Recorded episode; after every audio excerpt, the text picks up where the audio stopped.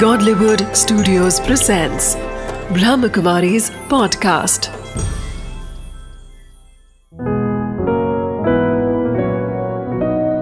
ज़िंदगी बने आसान। नमस्कार दोस्तों, ओम शांति। स्वागत है आपका हमारे प्रोग्राम ज़िंदगी बने आसान में। दोस्तों, अगर ईश्वर से मांगने पर ना मिले तो नाराज़ नहीं होना है और निराश भी नहीं होना है, क्योंकि ईश्वर आपको वही देते हैं जो आपके लिए अच्छा है, ना कि वो जो आपको अच्छा लगता है। और आपको एक और बात जानने की ज़रूरत है कि ईश्वर आपके साथ में सदा है। उसके साथ के महसूस कीजिए और फिर हर पल उनके साथ कनेक्टेड रहिए तो फिर आपको कभी भी अकेलेपन का एहसास नहीं होगा। इस बात के साथ आज के प्रोग्राम की हम शुरुआत करते हैं। हमारे साथ है डॉक्टर प्रेम बसंत जी। ओम शांति। ओम शांति। स्वागत है आपका हमारे प्रोग्राम में। भाई जी ज़िंदगी को आसान बनाने की बात हो रही है आज। कहीं ना कहीं जब हम देखते हैं कि कोई भी व्यक्ति जो इस शरीर में आया है वो हर हर कोई ना कोई समय पर बीमारी का शिकार ज़रूर होता है। और हम चाह कर के भी उससे लड़ नहीं पाते हैं। तो अपने अंदर कौन सी ऐसी क्वालिटीज़ को लेकर के आए जिससे हम उससे लड़ करके फिर उस पर जीत हासिल कर सकें? जब कभी भी कोई बीमार होता है जी। उसमें पोटेंशियल तो रहते हैं करेक्टर तो रहते हैं। जी। हर एक का पर्सपेक्टिव भी अलग अलग रहता है। कोई पॉजिटिव लेता है कोई उसको नेगेटिव लेता है। जी। मैं पर्टिकुलरली कैंसर के फ़ील्ड में काम कर रहा हूँ।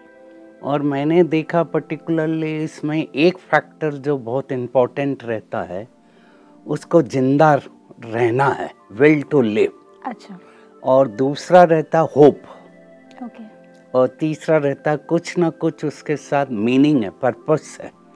अगर ये तीनों फैक्टर अच्छी तरह काम कर रहे हैं तो वो जल्दी ठीक होता है और हीलिंग भी उसकी फास्ट होती है.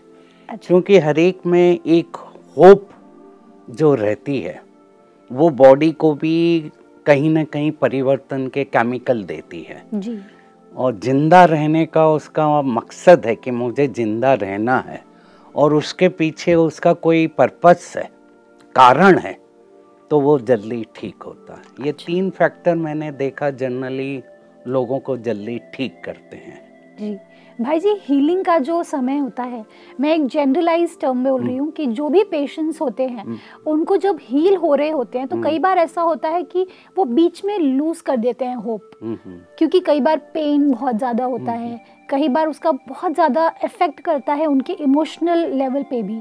तो आप उसके लिए क्या सजेस्ट करेंगे कि वो बीच में जो वो रुक जाते हैं उसे कैसे भरा जाए? उसमें इम्पोर्टेंट है नर्सिस का डॉक्टर का कंटिन्यूस उससे कम्युनिकेट करता रहे। अच्छा। और जितना ये डायलॉग करते रहेंगे और डॉक्टर उसको होप क्रिएट करता रहेगा जी। और ह्यूमन टच भी देता रहेगा। दवाइयों के साथ दवाइयाँ ज़रूरी हैं। मेडिसिन का रोल है डॉक्टर का रोल है नर्सिस का रोल है।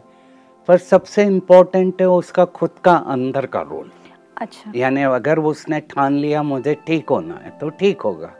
और अगर ठान लिया कि ठीक नहीं होना है तो फिर दवाइयों का असर भी कम होता है इतना विल पावर का असर होता है हमारे शरीर पर बिल्कुल मैं अच्छा। ये। कहूँगा कि जो कुछ हमारे शरीर में हो रहा है वो हमारे मन की अवस्था के कारण हो रहा है अच्छा। मेरा बीपी बढ़ रहा है कोलेस्ट्रॉल बढ़ रहा है तो फैक्टर हैं डाइट के भी पर कहीं ना कहीं मेरी खुद की स्थिति का भी असर मन की स्थिति का भी असर आता है तो उस समय डॉक्टर का इम्पोर्टेंट रोल होता है कि कैसे उसके अंदर कंटिन्यूस डायलॉग करके उसकी विल पावर को बढ़ाता रहे होप को क्रिएट करता रहे।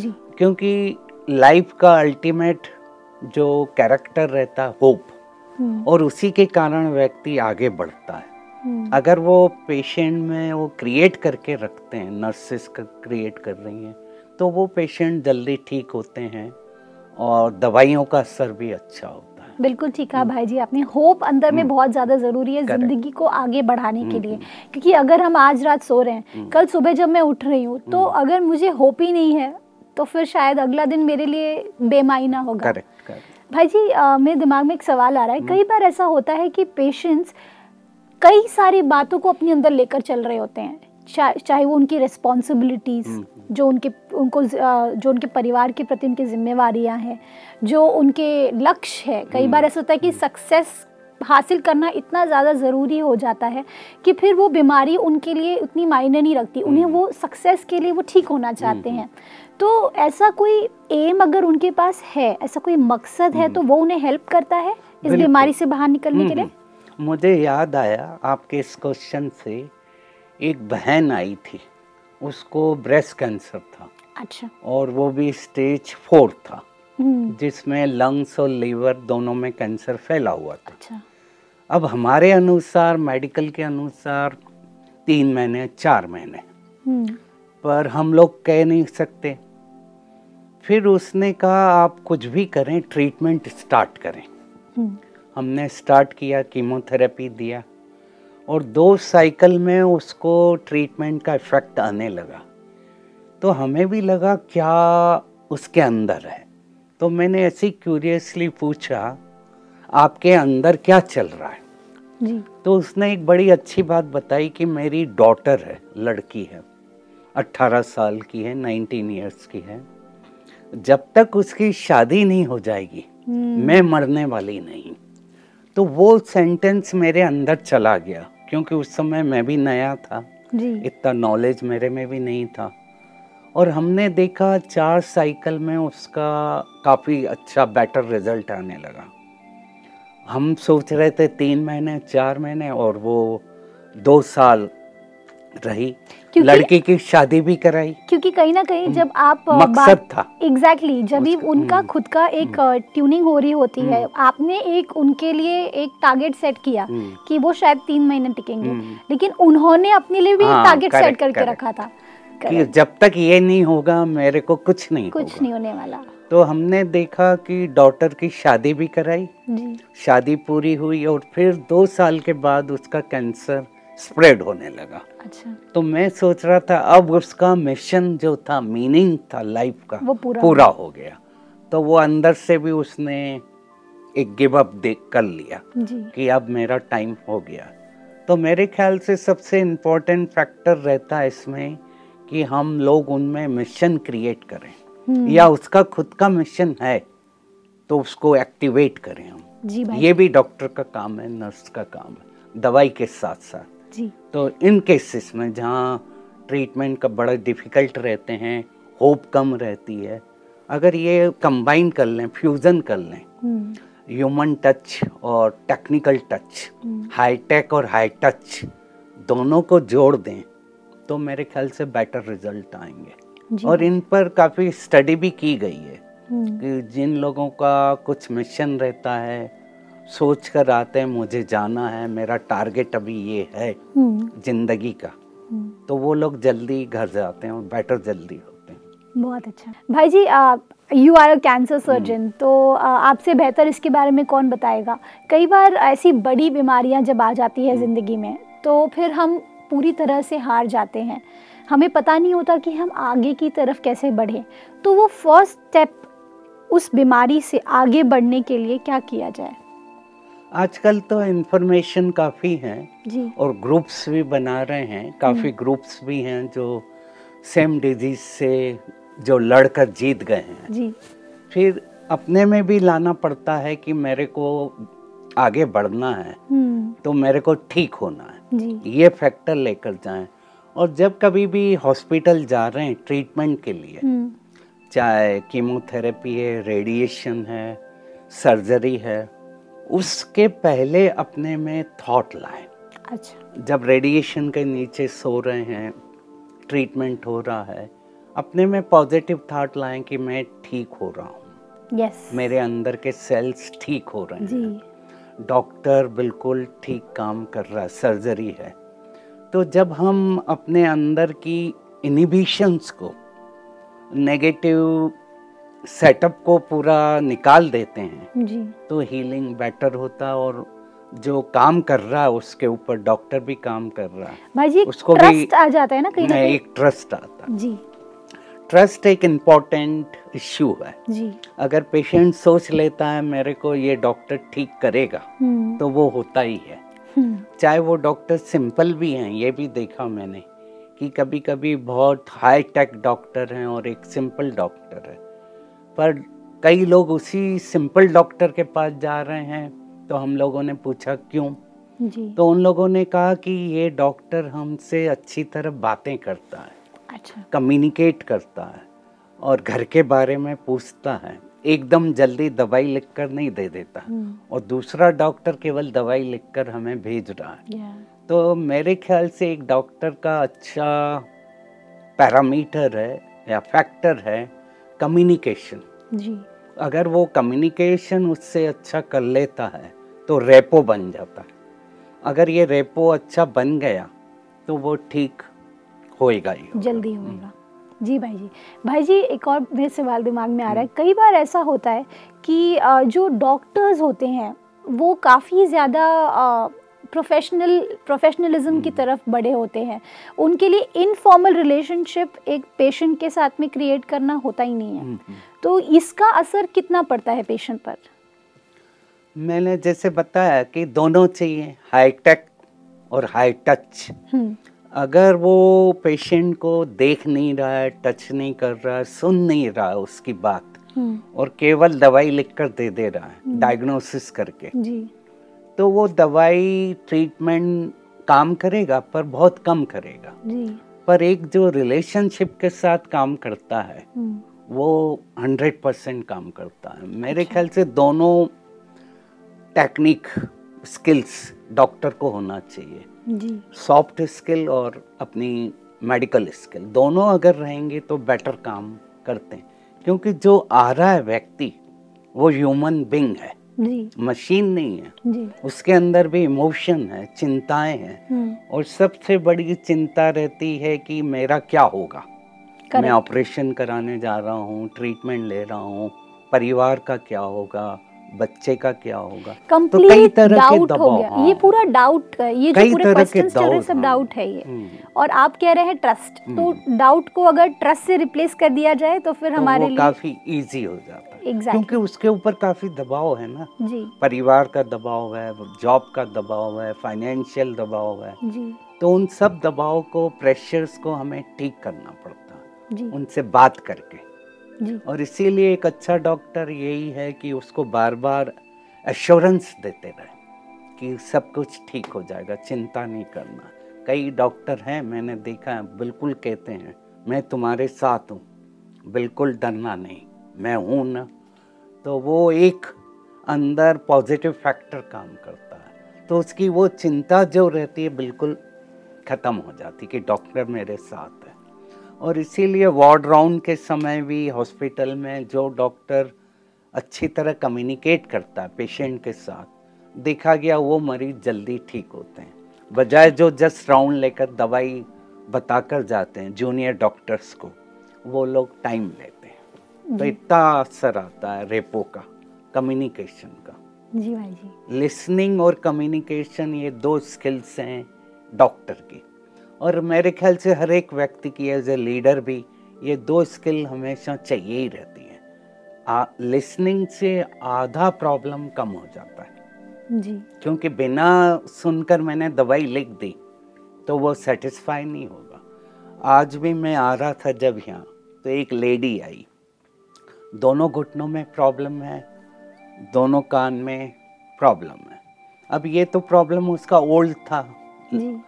तो अब वो वहाँ किसी डॉक्टर को दिखाया नहीं दिखाया था वो नहीं था। तो घुटनों में एक्सरे थे नहीं पर वहाँ के डॉक्टर ने कहा कि ऑस्टियोआर्थराइटिस है। अच्छा। रिप्लेस करना पड़ेंगे। हम्म, कान को देखा मैंने टार्च लगा कर देखा एक में देखा। तो उसने कहा इस कान में भी है। ओ तो उसका क्या साइकोलॉजिकल था? जब तक टॉर्च डालकर मैं यहाँ भी नहीं देख लूँ तो वो सेटिस्फाई नहीं होती। तो मैंने दोनों कान में लगाकर टॉर्च देखा तब वो सेटिस्फाई हुई कि मेरा दर्द इन्होंने देखा और ये भी देख लिया। हम्म, तो कंप्लीट हमें उस समय उस पेशेंट के साथ वहाँ पर प्रेजेंट रहना पड़ता। करेक्ट यानी तब जाके मैं करेक्ट डायग्नोसिस दे पाऊँगा। अगर मैं बात कर रहा हूँ मोबाइल पर बात कर रहा हूँ और उसको देखा नहीं तो उसको वो सेटिस्फेक्शन नहीं मिलेगा जो होना चाहिए। तो इसीलिए उस समय हंड्रेड परसेंट उसी के साथ रहना पड़ता है। और एक बार आपने पाँच मिनट सुन लिया दस मिनट सुन लिया तो उनमें सेटिस्फेक्शन आ जाता। जी भाई जी।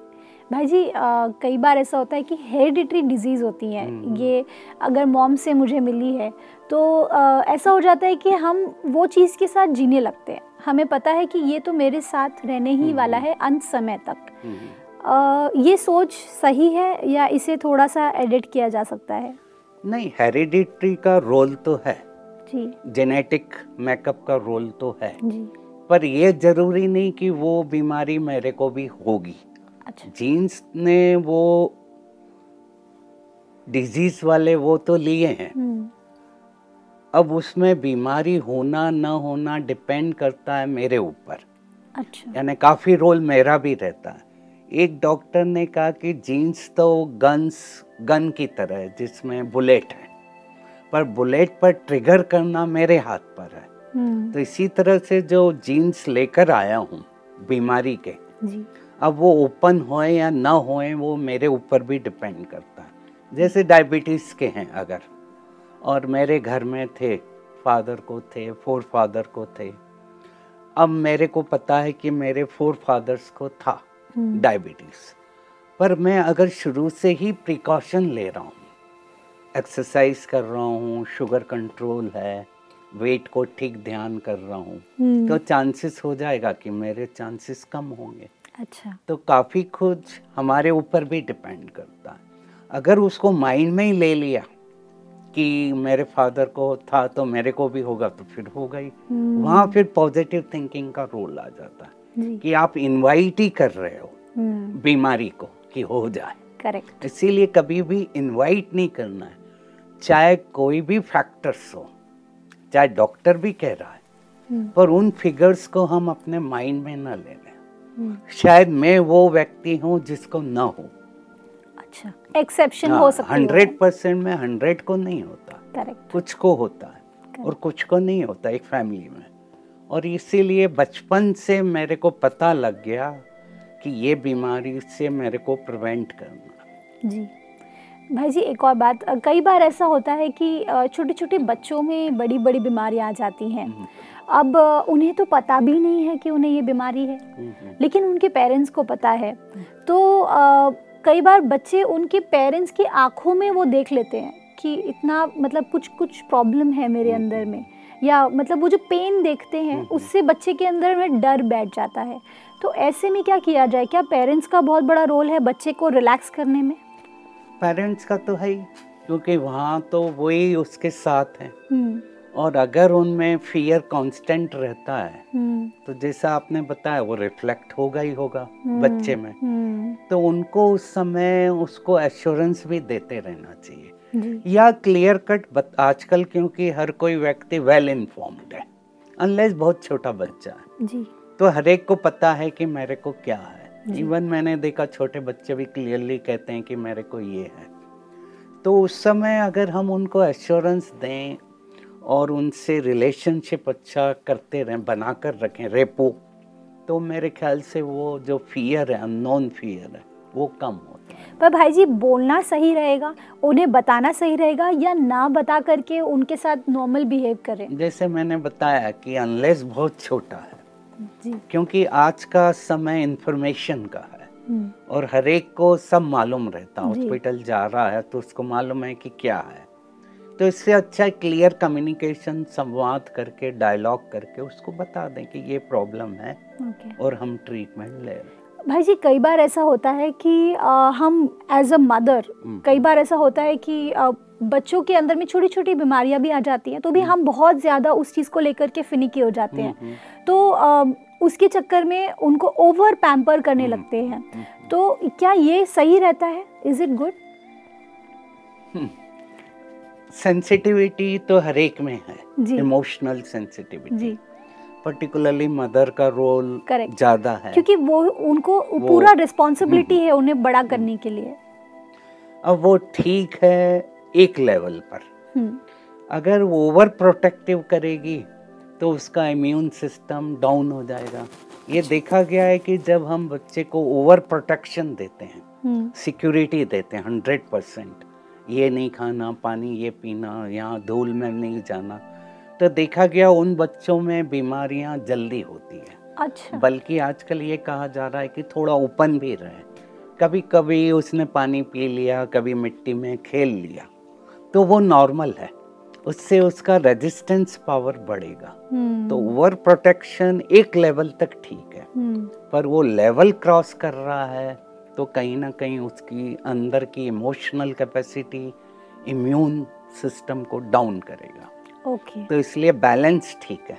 हम्म क- यानी छूट भी देना चाहिए यानी ऐसा ही नहीं कि डंडा लेकर बैठ गए कि जहाँ शायद एक टीवी एडवर्टाइजमेंट भी आती है। जहाँ पानी पीने जा रहे हैं तो वो ले मदर पूछ रही है कि ये फ़िल्टर वाटर है कि फ़िल्टर तो बच्चा पानी ही नहीं पी पाएगा। सही बात है। तो उसको कभी कभी ठीक है उसने पी लिया तो उसके अंदर का बैक्टीरियल फ्लोरा डेवलप करेगा। हम्म। तो बैलेंस मेरे ख्याल से आज के समय में ज़रूरी है दोनों का। भाई जी कैंसर uh, जिसके बारे में हमने इतना कुछ सुना हुआ है it's a very dreadful disease hmm. लेकिन अ, ऐसा भी होता है कि कई बार अ, अपने अंदर में इतने ज़्यादा वो कम्प्लीटली हमारी बॉडी को डिस्ट्रॉय कर चुका है। I am at the last stage. फिर is it possible for me to come back to normal by any chance through the psychology उस पर तो बहुत स्टडी नहीं हुआ है कि एकदम हम रिवर्स कर जाएँ। पर मेरेकल्स होते हैं। अच्छा। मेरेकल्स ऑलवेज हैपन पर हमें एक्सेप्ट भी करना पड़ता है और ट्रीटमेंट भी जारी रखना पड़ता है। हम्म, पर मैं ये नहीं कह सकता इस समय कि वो हंड्रेड परसेंट रिवर्स कर जाए। अच्छा। मेरेकल्स बाकी होते हैं। पर वो मिरेकल्स का अ, क्या आपके हिसाब से उसमें ऐसा क्या स्पेशल होता है जो बाकी केसेस में हम्म। नहीं होता? उसमें वही फैक्टर रहेगा कि मुझे ठीक होना है। आई वॉन्ट टू लिव अच्छा। वो अलाइवनेस उसके अंदर है। तो वो लोग जल्दी ठीक होते हैं। मेरे को याद है एक बहुत अच्छा केस स्टडी दिया था। हम्म। डॉक्टर सर्जिकल ऑन्कोलॉजिस्ट हैं। तो एक व्यक्ति जेल में था हम्म, और जेल से बाहर आ गया। अब उसको कोई काम नहीं था एक्शन नहीं था तो उसको एक तरह का कैंसर हुआ। ओके डॉक्टर्स ने ट्रीटमेंट दिया हम्म, पर उसका असर नहीं आ रहा था। अच्छा। क्योंकि जो एक्शन होता था वो कर नहीं रहा है। हम्म, वो पैसिव हो गया है। जी। तो उसको कुछ जॉब दिलवाया उन्होंने कुछ एक्शन वाला। तो जैसे ही वो एक्शन वाला जॉब उसको दिया तो उसका कैंसर भी ठीक हो गया। तो कहीं ना कहीं हमारी बायोकेमिस्ट्री बॉडी के केमिकल्स हमारे माइंड की अवेयरनेस से जुड़े हुए हैं। मैं हमेशा कहता हूँ कि जो कुछ यहाँ होता उसका कारण मेरा अवेयरनेस है। हम्म, तो अगर अवेयरनेस को हम क्रिएट करके रखते हैं एक्टिव करके रखते हैं पॉजिटिव करते रख करते र- करके रखते हैं तो हमारे अंदर का हीलिंग बेटर होता। है ये तो वेल प्रूव्ड है। जी भाई। और वो आजकल ज़रूरी है। डॉक्टर को भी एक्टिव करके रखना। बिल्कुल ठीक कहा भाई जी आपने। जब हम बात करते हैं विल पावर की अपने अंदर की आत्मशक्ति की तो वो हमें बढ़ाने की ज़रूरत है। जब कोई भी बीमारी हम उसके शिकस्त हो जाते हैं तो हमें धीरे धीरे अपने अंदर के विल पावर को बढ़ाना पड़ेगा तो ऑटोमेटिकली हम उससे लड़ करके उससे जीत हासिल कर सकते हैं। थैंक यू सो मच भाई जी। Thank you for coming in this show दोस्तों हमने आज क्या सीखा? बीमारियाँ तो आएँगी हर दिन छोटी या बड़ी बीमारी से हम लड़ते हैं। लेकिन हमें ये रियलाइज़ करने की ज़रूरत है कि अपने अंदर की अगर आपकी विल पावर स्ट्रांग है, आप उससे एक मकसद आप बनाइए कि मुझे इससे ठीक होना ही है। अगर आपकी ज़िंदगी में कोई ना कोई ऐसा मकसद है जिसे आप पूरा करना चाहते हैं और वो अगर आपके दिमाग में चल रहा हो तो आप ज़रूर अपनी बीमारी से बाहर निकल पाएँगे। अपने अंदर की आत्मशक्ति को बढ़ाइए और आगे बढ़िए और फिर देखिएगा, ज़िंदगी बहुत आसान हो जाएगी। इसी बात के साथ आज के प्रोग्राम को हम एंड करते हैं। कल आपसे फिर मिलेंगे। आपके ही शो में ज़िंदगी बने आसान। ओम शांति।